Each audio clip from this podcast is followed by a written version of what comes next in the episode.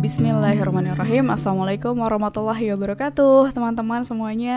Alhamdulillah hari ini ketemu lagi Hari ini bisa berkumpul lagi. Hari ini Allah kumpulkan hati-hati kita Walaupun kita tidak bertemu secara langsung Tapi semoga lewat suara Hati-hati kita tetap terpaut. Semoga ini jadi ikhtiar-ikhtiarnya kita Dengan kondisi yang sekarang sedang luar biasa ya kondisi di mana ada wabah pandemi.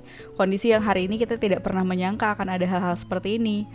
Suatu kondisi yang mungkin apa ya secara tidak langsung mungkin jadi menurunkan keimanan kita jadi menurunkan amalan-amalan kebaikan kita dan berbagai ujian yang hari ini sedang kita hadapi. Semoga hari ini menjadi ikhtiar kita agar semakin meningkat lagi keimanan kita. Jadi ikhtiar kita agar Allah berkenan menurunkan hidayah-hidayahnya buat kita. Jadi ikhtiar kita agar kita selalu bisa menjadi manusia-manusia yang lebih baik lagi.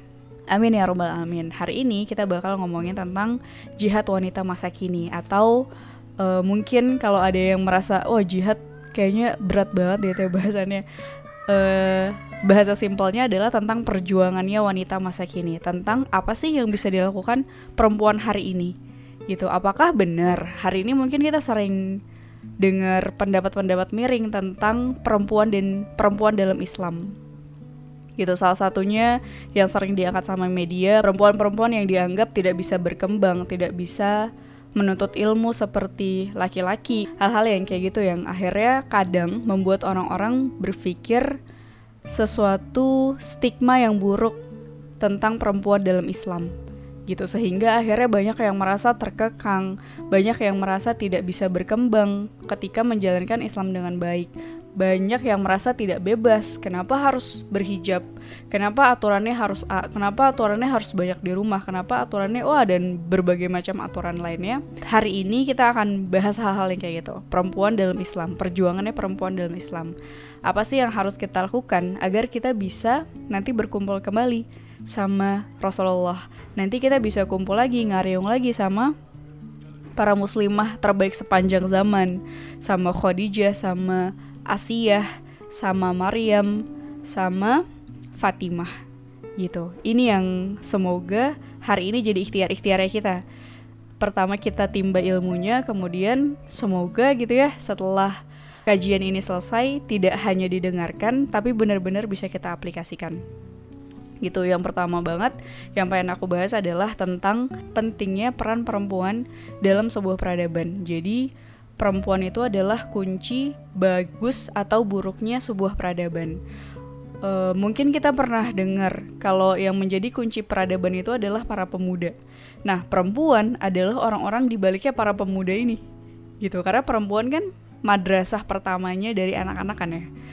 Para pemuda ini mau baik atau buruk itu ditentukannya sama peran perempuan di belakangnya. Peran seorang ibu, peran seorang istri itu makanya ketika pengen menghancurkan sebuah peradaban maka yang pertama kali dihancurkan adalah para perempuannya. Contoh misalnya di Turki ketika dulu masih kekhalifahannya Utsmani itu semuanya kan masih sesuai dengan kaidah-kaidah keislaman. Semuanya nilai-nilai Islam masih berlaku. Nah pertama kali yang dihancurkan adalah perempuannya. Contoh ketika Turki dari kekhalifahan Utsmani dari yang semuanya Islam kemudian dirubah menjadi sekuler, diciptakanlah peraturan-peraturan yang harus membuat perempuannya jauh dari agama. Misalnya, ada peraturan tidak boleh menampakkan simbol-simbol keagamaan. Akhirnya perempuan-perempuannya nggak boleh pakai kerudung. Gitu, coba bayangkan bagaimana kualitas generasi setelahnya yang melihat ibu-ibu mereka tidak mengenakan kerudung keluar rumah. Otomatis, akhirnya anak-anaknya ngikutin juga. Gitu akhirnya dari hal-hal yang misalnya menurut kita oh itu bukan sesuatu kerusakan yang besar karena hanya tidak memakai kerudung belum sampai melakukan hal-hal hal-hal yang merusak masyarakat. Tapi ternyata dari awal hal itu justru yang akhirnya terus merambat merambat terus sampai akhirnya benar-benar melunturkan keislaman seseorang. Kayak gitu. Dan hari ini itulah yang kita rasakan.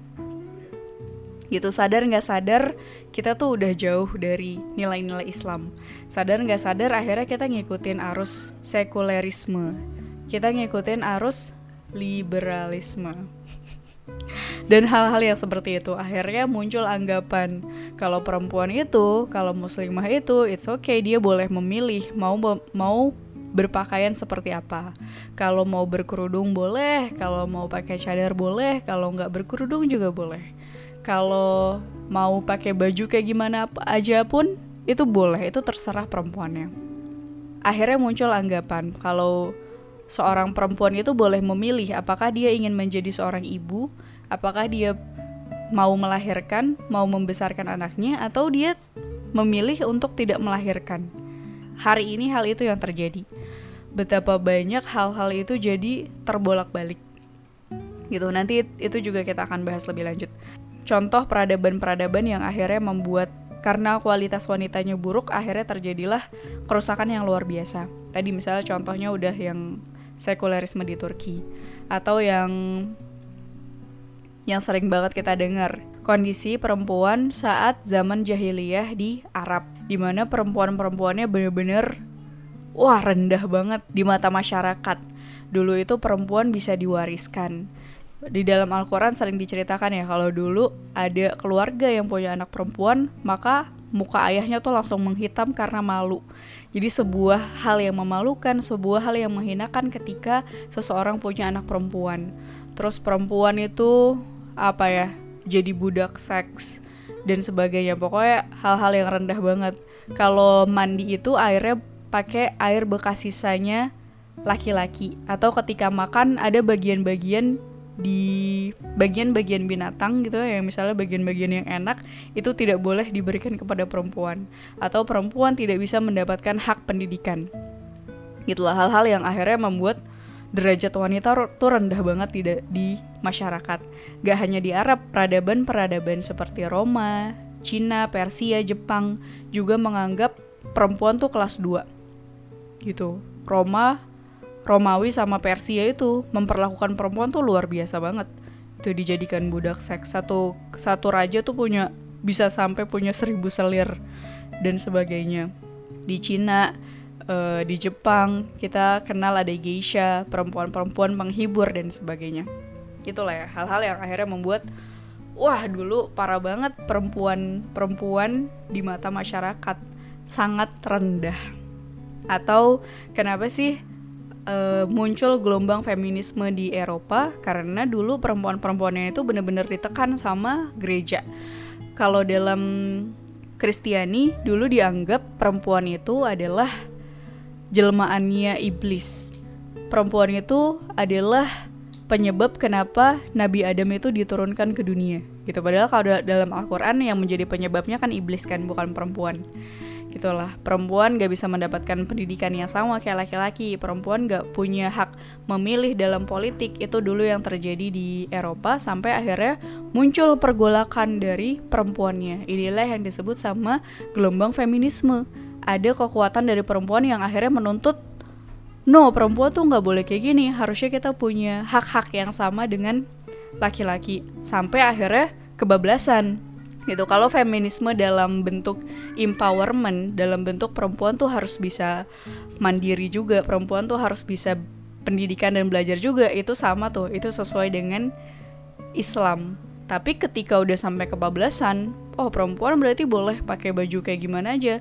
Perempuan berarti boleh memilih dia pengen melahirkan atau enggak dan sebagainya. Itu akhirnya udah jadi kebablasan. Akhirnya yang tadinya bersifat empowerment akhirnya bersifat destruktif kayak gitu. Atau perempuan-perempuan yang destruktif juga. Sedih banget ya. Perempuan yang bersifat destruktif juga ketika di zamannya para nabi. Contoh di zaman Nabi Yusuf. Zaman Nabi Yusuf itu contoh perempuan-perempuan yang fitnahnya tuh luar biasa.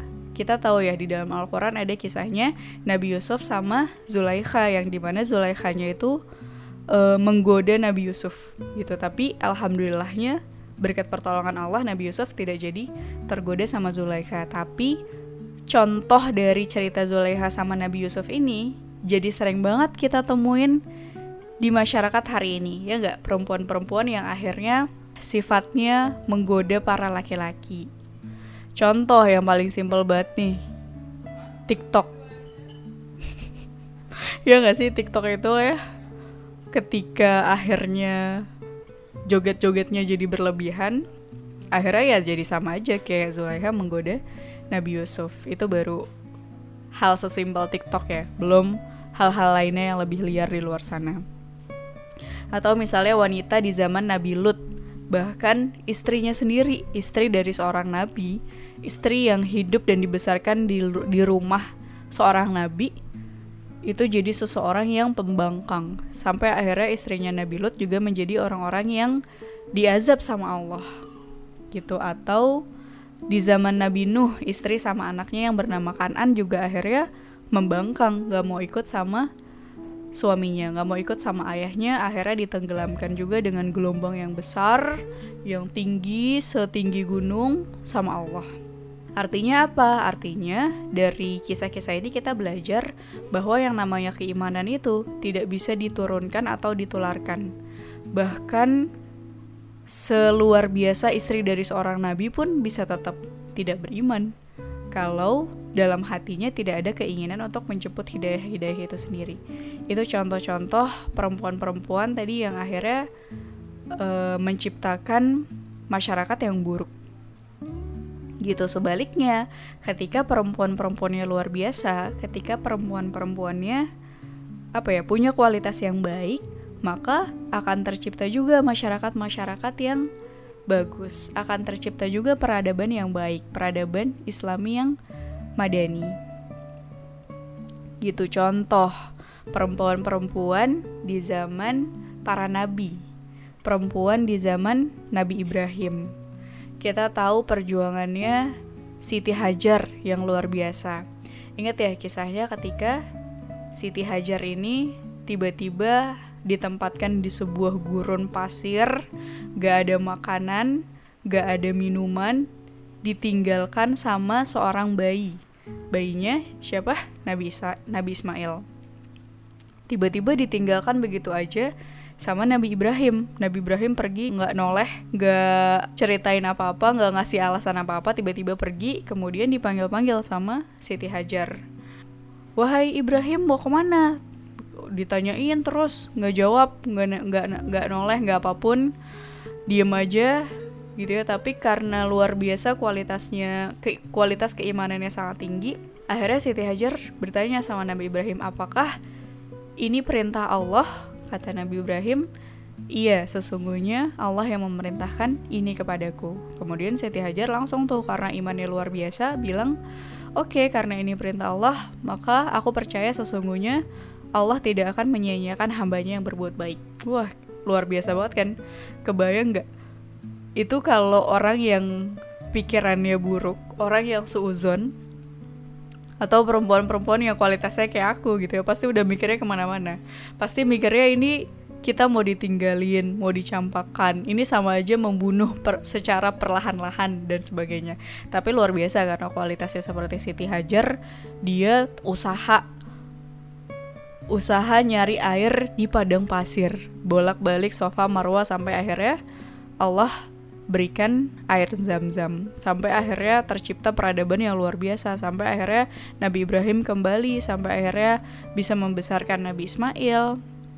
Dan seterusnya dan seterusnya. Itu salah satu contoh zaman ketika perempuannya itu sekualitas Siti Hajar. Berarti dia punya kualitas pantang menyerah punya kualitas keimanannya tinggi punya kualitas taat punya kualitas ibadahnya luar biasa punya manajemen emosional yang baik dan seterusnya. Atau kita lihat juga bagaimana kualitas perempuan di zaman Nabi Musa. Nah, Nabi Musa ini banyak banget kisah-kisah muslimahnya. Ada ibunya Nabi Musa yang kecerdikannya luar biasa berkat ilham dari Allah juga gitu ya di saat seluruh negeri bayi laki-lakinya dibunuh-bunuhin sama Firaun Nabi ibunya Nabi Musa ini mendapatkan ilham untuk ilham menghanyutkan bayinya ke sungai gitu. Ilham ini juga berkat ketaatannya sama Allah. Terus ada saudaranya Nabi Musa, saudaranya Nabi Musa juga yang menjaga Nabi Musa itu. Jadi Nabi Musa kan dihang, dihanyutkan kemudian dijaga apakah tenggelam ataukah menyangkut dan sebagainya Sama satu lagi perempuan yang luar biasa juga namanya Siti Asiyah termasuk satu dari empat perempuan terbaik sepanjang zaman. Asiyah ini kebalikannya dari istrinya Nabi Lut. Jadi kalau Nabi Lut itu e, seorang istri yang durhaka saat suaminya seorang nabi. Asiyah ini istri yang tetap beriman di saat suaminya itu orang paling durhaka di dunia. Bahkan sampai hari ini gitu ya di, diabadikan di dalam Al-Quran karena kedurhakaannya yang wah luar biasa perbudakannya wah pokoknya dia bikin kehancuran di negeri itu dengan siasat politiknya yang sangat baik tapi Asia tetap bisa menjaga keimanannya.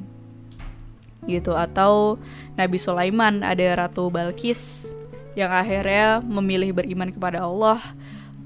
Keistimewaannya Ratu Balkis apa sih? Keistimewaannya adalah beliau itu dengan keimanannya dia bisa membuat seluruh negerinya itu juga beriman. Gitu. Jadi dia menggunakan kekuatannya menggunakan kekuasaannya menggunakan kekuatan politiknya agar dia bisa mengimani seluruh negeri. Gitu. Atau di Nabi Isa kita tahu dilahir Nabi Isa dilahirkan dari seorang wanita yang suci. Wah yang kesuciannya luar biasa yaitu Siti Maryam.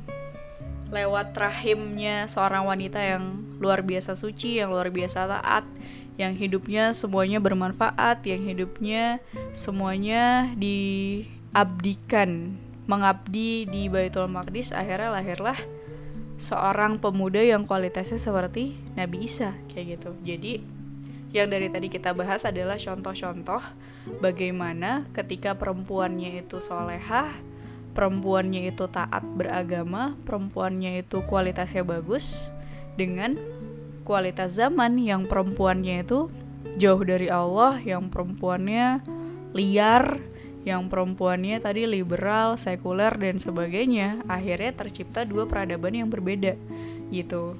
Sebagai manusia, kita kan harus belajar dari sejarah ya. Belajar dari apa yang sudah ada, apa yang selama ini sudah terjadi karena sejarah itu kan selalu berulang. Pun begitu, ketika kita pengen belajar dari sejarah, kita tuh udah bisa ngelihat hari ini gimana sih sejarah ketika perempuan-perempuannya itu baik dan bagaimana sejarah ketika perempuan-perempuannya itu buruk. Gitu harapannya dari sini kita bisa belajar. Harapannya dari sini kita dapat kesimpulan kan, kita dapat hikmah.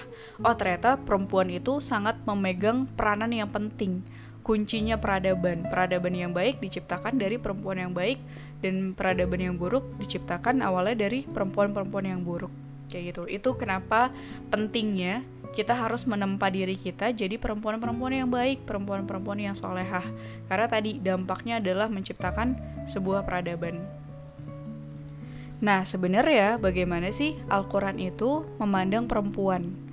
apakah tadi benar stigma-stigma yang bilang perempuan perempuan-perempuan muslimah itu terbelakang, muslimah itu terkekang, gak adil, tidak bisa mendapatkan hak-hak yang sama dengan laki-laki dan seterusnya dan seterusnya. Nah teman-teman ternyata Al-Quran itu luar biasa. Al-Quran lah yang akhirnya meninggikan derajat manusia. Tadi kan kita udah ngomongin ya peradaban-peradaban yang jadi ancur gara-gara perempuannya tuh posisinya rendah banget di zaman jahiliyah, di zaman Persia, Romawi, eh, peradabannya Cina, Jepang yang tadi yang perempuan-perempuannya luar biasa direndahkan, ternyata semua jawabannya itu, semua solusinya itu, semua pengangkatan harkat dan martabatnya perempuan itu semuanya ada dalam Al-Quran. Allah itu kan maha adil, begitu pula dengan penciptaan dan hak-hak dan kewajibannya laki-laki dan perempuan. Ternyata dalam Islam itu perempuan dan laki-laki sama dalam hal ketakwaan. Jadi dalam hal kita mengejar surga, dalam hal kita mengejar pahala, dalam hal kita menjauhi dosa, itu laki-laki dan perempuan sama kesempatannya. Dalam Al-Qur'an dalilnya ada banyak banget sebenarnya yang tadi menegaskan bahwa laki-laki dan perempuan itu sama dalam hal ketakwaan. Contoh ada di Anisa ayat 124. Barang siapa yang mengerjakan amal-amal soleh, baik laki-laki maupun wanita, sedang ia orang yang beriman, maka mereka itu masuk ke dalam surga dan mereka tidak dianiaya walau sedikit pun. Ada juga di An-Nahl ayat 97. Barang siapa yang mengerjakan amal soleh baik laki-laki maupun perempuan dalam keadaan beriman, maka sesungguhnya akan kami berikan kepadanya kehidupan yang baik dan sesungguhnya akan kami beri balasan kepada mereka dengan pahala yang lebih baik dari apa yang telah mereka kerjakan. Ada juga di Muhammad ayat 19, maka ketahuilah bahwa sesungguhnya tidak ada ilah selain Allah dan mohonlah ampun bagi dosamu dan bagi dosa orang-orang mukmin laki-laki dan perempuan dan Allah mengetahui tempat kamu berusaha dan tempat kamu tinggal. Ada juga di Al-Fat ayat 15 15. Ada juga di Al-Hadid ayat 18 atau Bah ayat 72. Nanti teman-teman baca ya.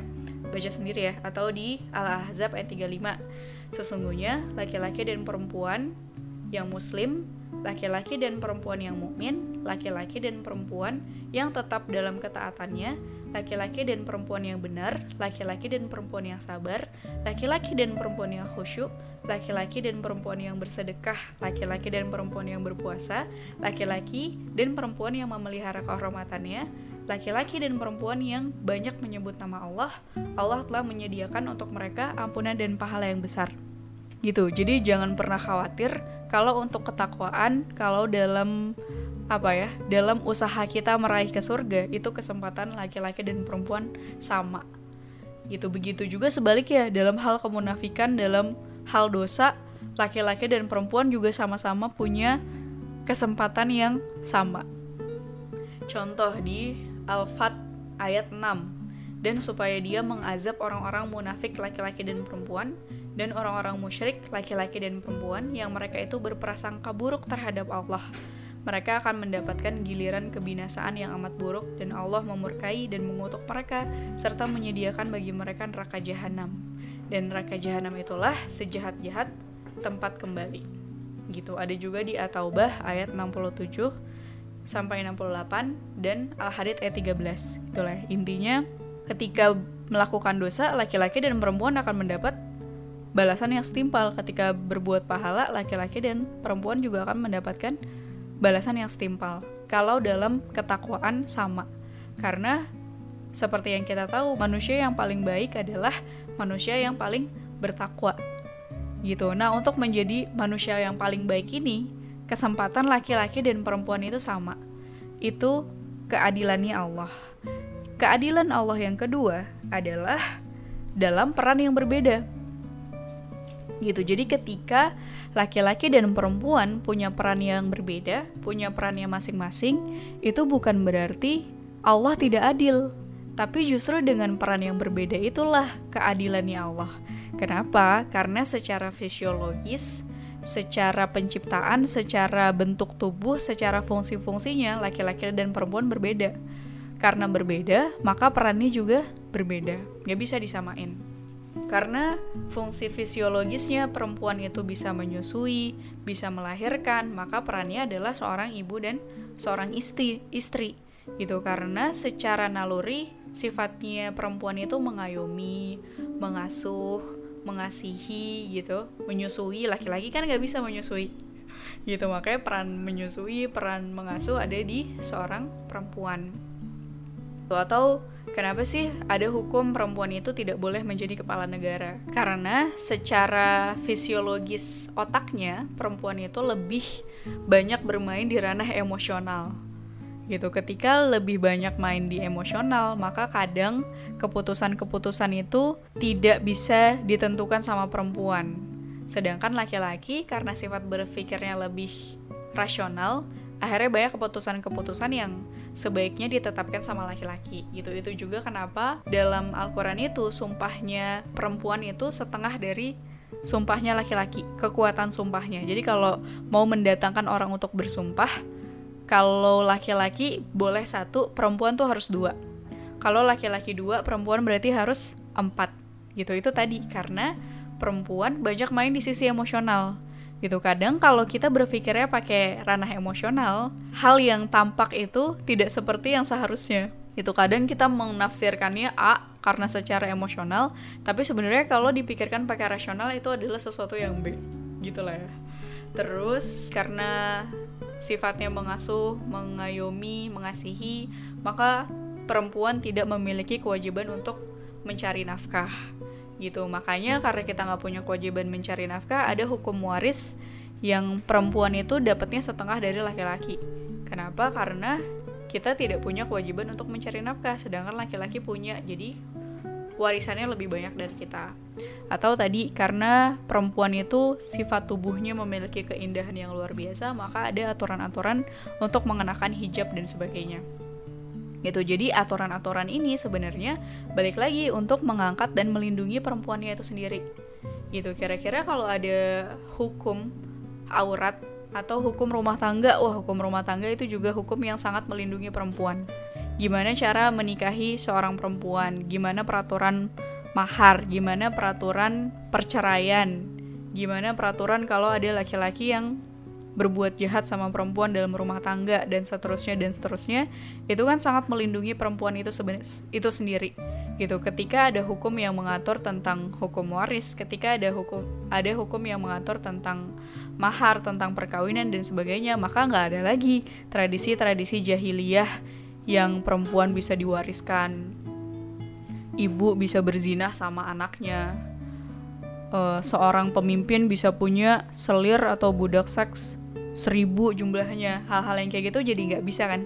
Nah inilah kehebatannya Al-Quran. Inilah luar biasanya Al-Quran. Jadi justru Al-Quran lah yang mengangkat tinggi derajat wanita. Al-Quran lah yang akhirnya bisa memuliakan perempuan. Gitu. Jadi Islam itu udah nggak butuh lagi feminisme. Karena tanpa feminisme pun ajaran Islam sudah lengkap sudah menyeluruh sudah mengatur semua semua aspek perempuan kemuslimahan dengan sangat baik dan sangat detail gitu. Jadi, bagaimana sih sebenarnya jihad perempuan masa kini? Nah, ternyata kalau kita lihat kehidupan zaman Rasulullah dan zaman sekarang, jihadnya perempuan, jihad Rasulullah sama jihad masa kini, perjuangannya Rasulullah sama perjuangannya muslimah di zaman Rasulullah dan perjuangan muslimah di zaman sekarang sebenarnya secara konteks tuh sama. Gitu, hanya pengaplikasiannya yang berbeda. Kenapa sih patokannya harus zaman Rasulullah? Karena muslimah-muslimah terbaik itu ada di zamannya Rasulullah. Generasi terbaik itu kan ada di zamannya Rasulullah ya. Dan bukan tanpa alasan kenapa hari ini Allah menjaga kisah-kisahnya Rasulullah, menjaga kisah-kisahnya para sahabat, menjaga kisahnya para sahabiah. Kenapa? Agar kita bisa mengambil pelajaran dari sana. Dan hari ini itulah yang akan kita lakukan. Gitu. Jadi kita ngeliat sebenarnya jihadnya muslimah di zaman Rasulullah tuh gimana sih dan kalau di dibawa ke zaman sekarang harusnya seperti apa jihad yang pertama adalah memiliki karakter yang kuat gitu jadi yang pertama banget sebelum kita ngomongin bahas ke mana-mana yang pertama adalah dari dalam diri kita sendiri jadi gimana cara ya muslimah-muslimah itu punya karakter yang kuat punya akhlak yang bagus Karakter pertama yang harus kita miliki adalah kita harus punya tujuan yang tertanam kuat di dalam hati-hati kita. Gitu. Jadi makin tujuan kita kuat, makin tujuan kita benar, makin kuat juga seorang perempuan. Pertanyaannya adalah tujuan kita dalam hidup itu sebenarnya apa? Apakah tujuannya ke materi? Wah, tujuannya yang penting financial freedom teh tujuannya yang penting punya rumah yang banyak, punya bisnis yang besar, duit pokoknya nggak usah dipusingin lagi dan sebagainya. Ataukah tujuannya benar-benar karena pengen ke surga?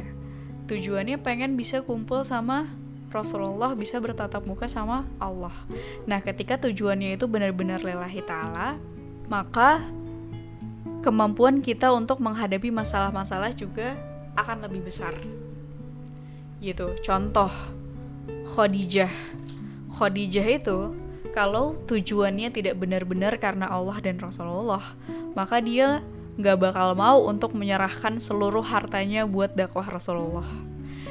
Khadijah nggak bakal mau untuk diembargo selama tiga tahun, nggak bisa makan, nggak bisa belanja, wah nggak bisa ngapa-ngapain, sedangkan dia bisa memilih untuk jadi perempuan yang independen, yang cuma mikirin uang yang cuma mikirin bisnisnya doang itu kan bisa ya kalau Khadijah ingin memilih menjadi ingin memilih pilihan hidup yang menyenangkan versi dunia tapi karena tujuannya karena Allah, tujuannya karena Rasulullah, akhirnya dia bisa menyelesaikan tantangan-tantangan, ujian-ujian yang Allah berikan.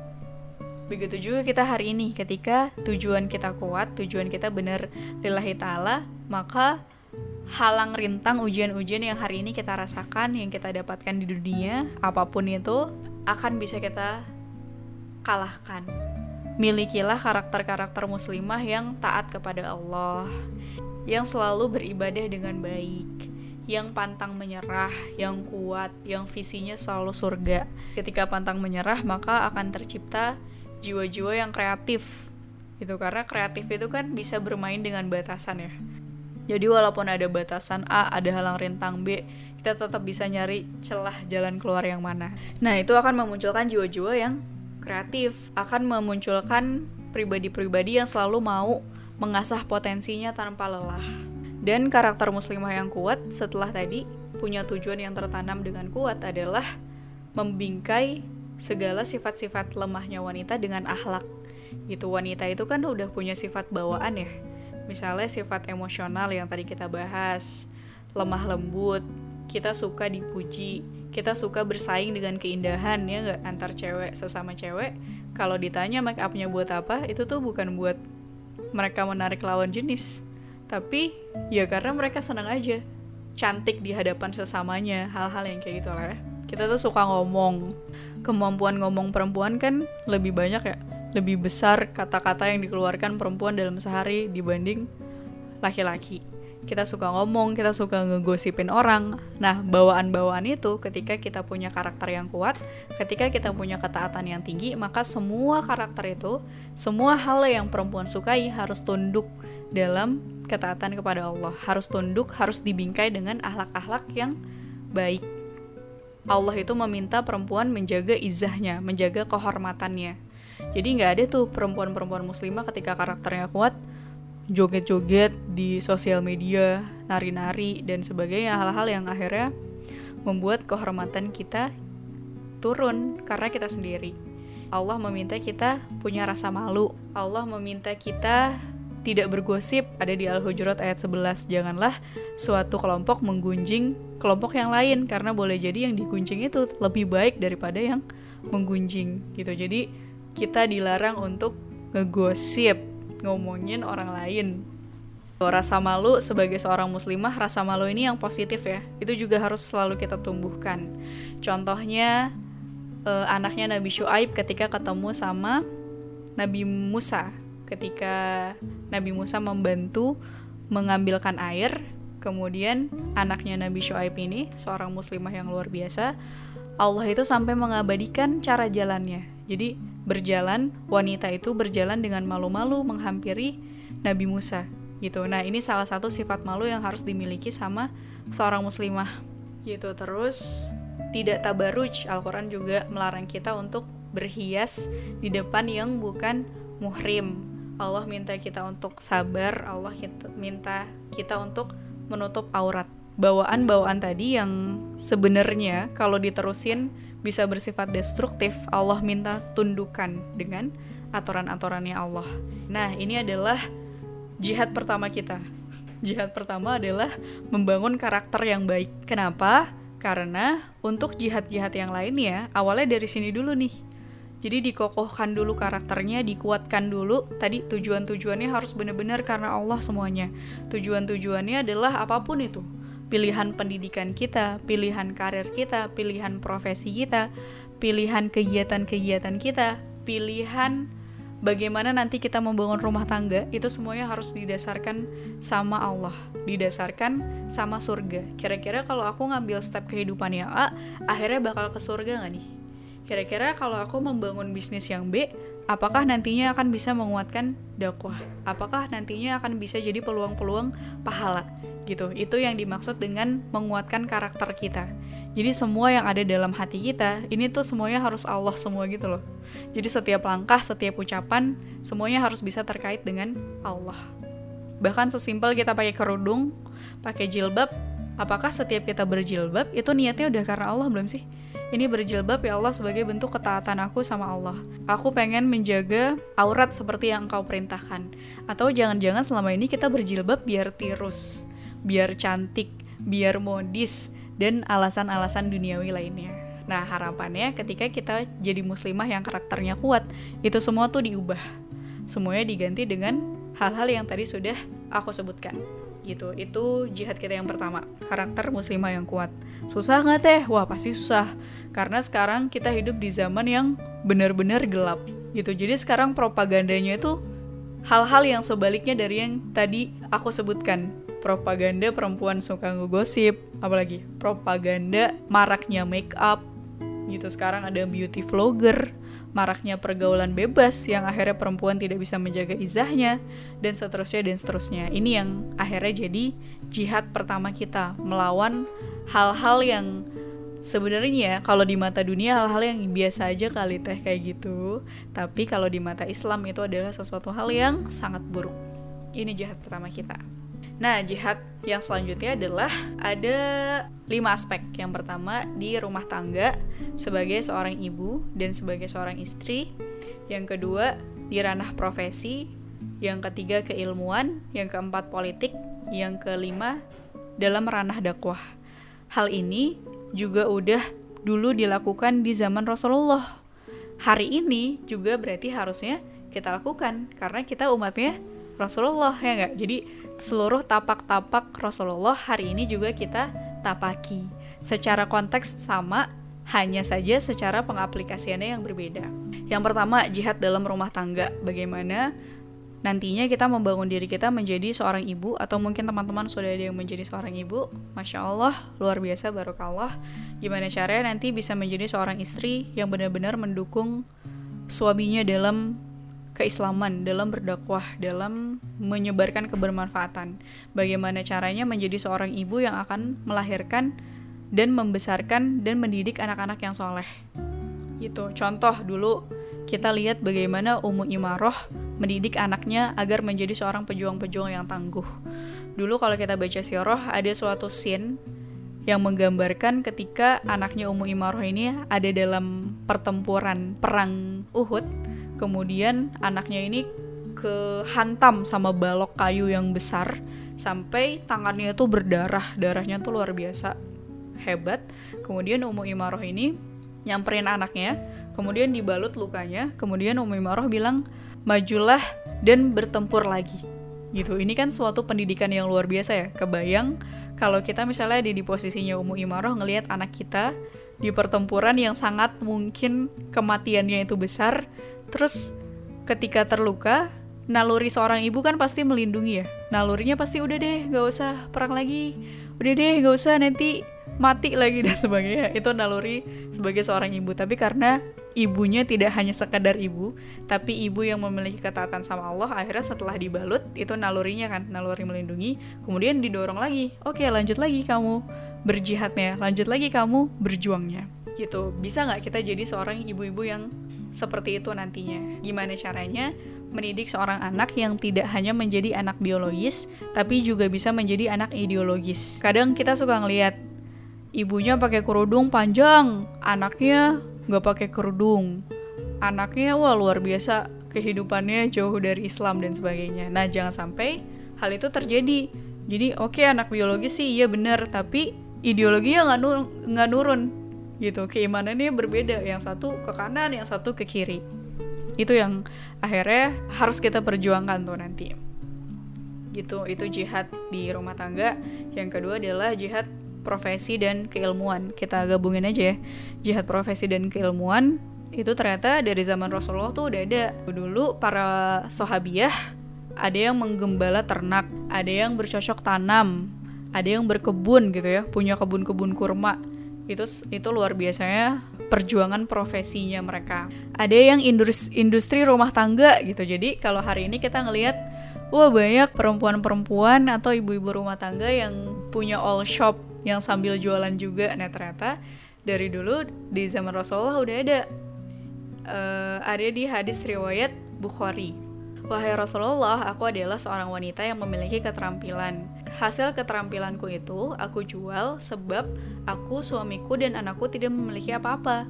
Hal itu aku lakukan untuk menafkahi mereka.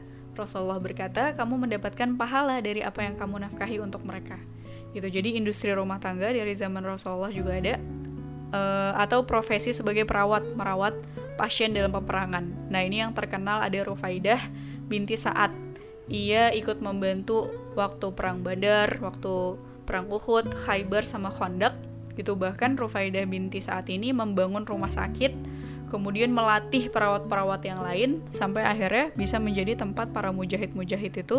Ketika berperang kemudian terluka kata Rasulullah dirawatnya sama Rufaidah binti Sa'ad. Itu luar biasa banget kalau menurut aku ya. Kalau sekarang berarti seorang perempuan dia punya pendidikan yang tinggi punya keahlian yang luar biasa kemudian sampai mendirikan institusi kemudian sampai mengajarkan ilmunya itu ke orang lain hal-hal yang kayak gitu. Jadi sebenarnya perempuan muslim itu muslimah itu segitu empowermentnya loh segitu menggerakkannya.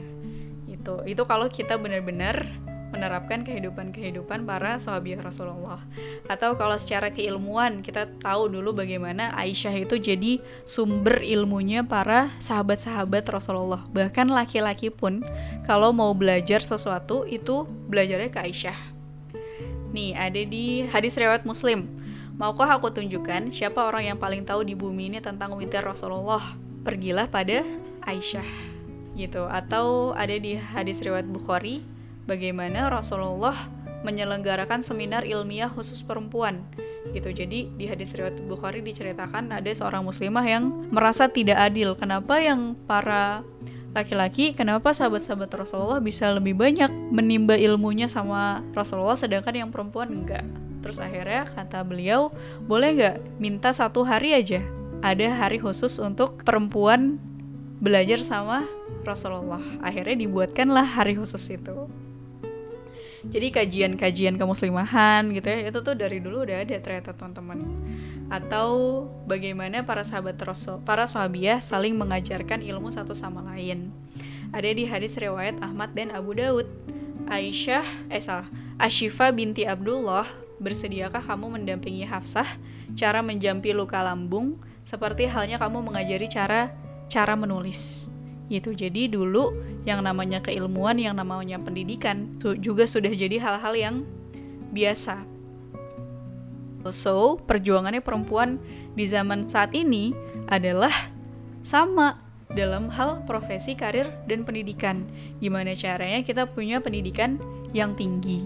Gimana caranya kita berjuang punya keahlian yang khusus, punya spesialisasi, akhirnya punya karir yang baik gitu. Akhirnya ketika punya karir yang baik, punya kemampuan, punya ilmu, bisa jadi orang-orang yang matang secara finansial, matang secara pendidikan, keilmuan. Gitu akhirnya ketika orang punya keilmuan yang tinggi, akhirnya bisa berdaya, akhirnya bisa menggerakkan, bisa memberikan kebermanfaatan, akhirnya bisa menjadi solusi buat eh, masalah-masalah yang ada di masyarakat. Akhirnya kita bisa jadi bersedekah, bisa tangan di atas karena tadi finansialnya matang. Uh, jadilah perempuan-perempuan yang aktif di lembaga sosial, di organisasi, di komunitas dan sebagainya. Gitu. Itu yang harusnya kita lakukan. Jadi sebenarnya sesuatu hal yang salah. Kalau ada anggapan oh perempuan di rumah aja udah nggak usah ngapa-ngapain gitu. Itu juga hal yang benar tadi yang udah disebutkan jihad kita sebagai ibu dan istri tapi ternyata ada juga jihad-jihad yang lainnya. Ada sebagai profesi keilmuan dan karir yang tadi. Nah sama yang terakhir adalah politik. Politik dan dakwah. Politik dan dakwah ini ternyata dari dulu para sahabat Rasulullah juga sudah melakukannya seperti uh, peristiwa hijrah misalnya. Hijrah ke Habasyah itu dulu sudah dilakukan dulu dilakukan juga sama muslimah-muslimah seperti Ruqayyah putrinya Rasulullah Sahlah binti Sahal Ummu Salamah Lailat binti Abu Hismah. Atau waktu hijrah ke Madinah ada Ummu Al-Fadl Ummu Salamah Lailah binti Abu Hismah Hafsah binti Umar bin Khattab. Muslimah dulu juga ikut politik atau berbaiat kepada Rasulullah. Dulu juga muslimah melakukannya. Tidak mempersekutukan Allah mencuri berzina membunuh anak-anak berdusta baiat untuk berjihad menyerahkan seluruh jiwanya untuk membela Rasulullah gitu. Nah baiat ini kan sebagai bentuk kemandiriannya seorang wanita gitu. Jadi janjinya para lelaki juga janji yang sama yang dilakukan sama para perempuan. Atau dalam dalam berperang para muslimah tuh juga ikut. Apakah dia sebagai logistik? Apakah dia sebagai perawat gitu ya merawat orang yang sakit? Atau sebagai konsumsi? Memberikan minum, memberikan makan, intinya adalah sebagai supporting system. Jadi muslimah itu perannya dalam peperangan, dalam berjihad, dia jadi orang-orang yang mensupport, mendukung orang-orang yang ada di garis depan gitu. Walaupun juga ada contoh-contoh ketika berjihad ketika berperang ada perempuan yang di garis depan. Tapi ini sifatnya sewaktu-waktu aja. Jadi kayak dalam kondisi ter terdesak waktu itu waktu perang Uhud ketika laki-lakinya semuanya lari ke belakang ada satu perempuan yang maju ke depan melindungi Rasulullah. Dia adalah Ummu Imarah yang ketika pulang dari perang Uhud mendapatkan 13 luka sabetan pedang. Gitu. Ini sewaktu-waktu perempuan ternyata juga bisa maju ke garis depan. Tapi pada dasarnya dalam berperang posisinya ada sebagai sebagai supporting system.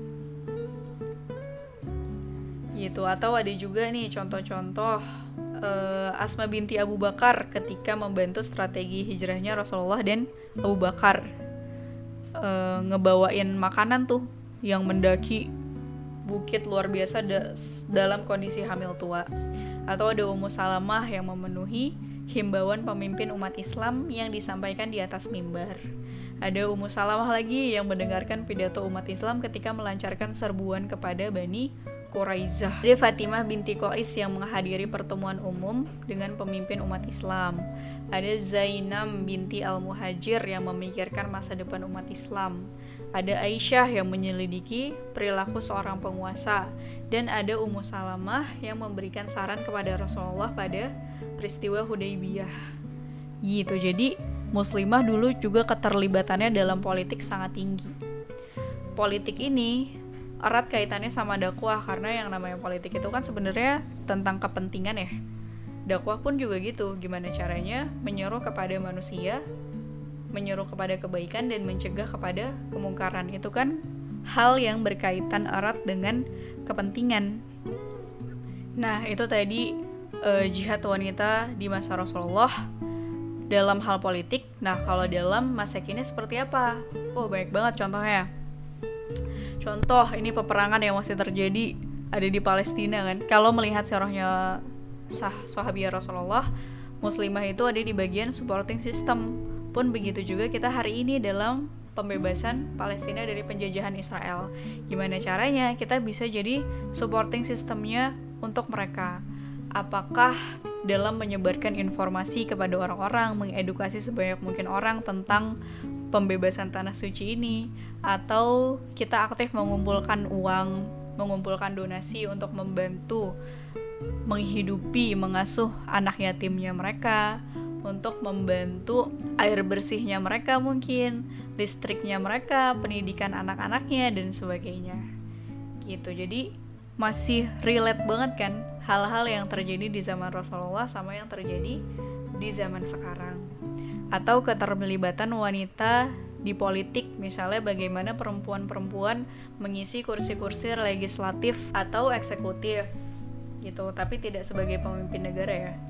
Kayak gitu. Bagaimana kita mengkritisi dan menjaga jalannya negara agar tetap baik. Nah ini peran amar ma'ruf nahi mungkarnya penting banget sih. Kayak misalnya bagaimana sih kebijakan-kebijakan suatu negara itu diambil yang akan tadi menjaga negara ini agar nggak melenceng-melenceng banget lah dari Al-Quran gitu. Ada misalnya undang-undang pornografi ada undang-undang tentang minuman keras narkoba ada tentang undang-undang penyiaran gimana caranya siaran yang ngaco-ngaco tuh tidak dikonsumsi sama sebanyak mungkin orang gitu. Jadi peran-peran ini juga sangat penting gitu. Pun begitu juga dengan peran berdakwah.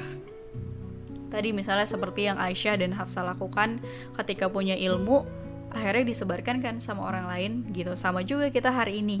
Kita punya ilmu apa pun yang kita dapatkan hari ini di mana pun itu ilmu yang kita dapatkan apakah di bangku kuliah atau buku-buku yang sudah kita baca dan sebagainya harusnya perjuangannya kita tidak disimpan hanya untuk diri kita sendiri tapi kita bagikan juga untuk kepada orang lain seluas-luasnya gitu. Itulah tadi peran wanita ketika berdakwah gitu. Jadi teman-teman sebenarnya banyak banget hal yang bisa kita lakukan perjuangan-perjuangannya perempuan.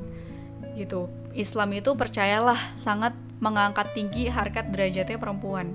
Islam itu sangat mendorong perempuan-perempuan untuk bisa berdaya untuk bisa berkarya untuk bisa kreatif untuk bisa mandiri untuk punya finansial yang matang. Sekaligus juga tidak melupakan perannya sebagai seorang ibu yang akan membesarkan anak-anak yang soleh dan sebagai seorang istri yang akan mendampingi suami-suaminya dalam menyebarkan kebermanfaatan. Pada akhirnya ada satu hal yang harus kita tanyakan kepada diri kita sendiri. Gitu, dari sekian banyak perjuangan-perjuangan yang tadi kita sudah sebutkan, kira-kira apa hari ini yang sudah kita lakukan? Gitu, karena bukti kesuksesan ilmu adalah amal. Apa amal-amal kebaikan apa bekal-bekal yang hari ini sudah kita lakukan yang akhirnya nanti akan menjadi penyelamat kita di hari akhirat. Nah, inilah sebenarnya tujuan dari pembahasan ini semua. Itu tujuan dari kita ngebahas jihad wanita masa kini sebenarnya adalah tentang penyiapan bekal kita di akhirat nanti. Apakah perjuangan-perjuangan, peran-peran yang sudah kita jalankan selama ini, yang sudah kita perjuangkan hari ini, itu akan menjadi bekal-bekal kita untuk bisa mencapai surga yang tertinggi. Gitu. Jadi uh, semangat teman-teman. Semangat juga aku sendiri gitu ya untuk bisa menjemput peran-peran terbaik dengan perjuangan-perjuangan yang bisa kita lakukan di hari ini dengan jihad-jihad masa kini. Gitu aja. Sekian dari aku. Semoga bermanfaat. Semoga bisa kita implementasikan sama-sama ilmunya karena nggak ada gunanya kalau cuma didengerin doang tapi tidak kita aplikasikan. Pelan-pelan diaplikasikan semoga Allah berikan hidayah Allah berikan kemudahan agar kita bisa sama-sama jadi perempuan-perempuan jadi muslimah-muslimah yang terbaik. Dan akhirnya nanti semoga gitu ya Allah kumpulkan kembali bersama Khadijah bersama Aisyah bersama Ummu Imarah bersama Ummu Salamah. Dan muslimah-muslimah terbaik sepanjang zaman. Begitu sekian dari aku, semoga bermanfaat. Wassalamualaikum warahmatullahi wabarakatuh.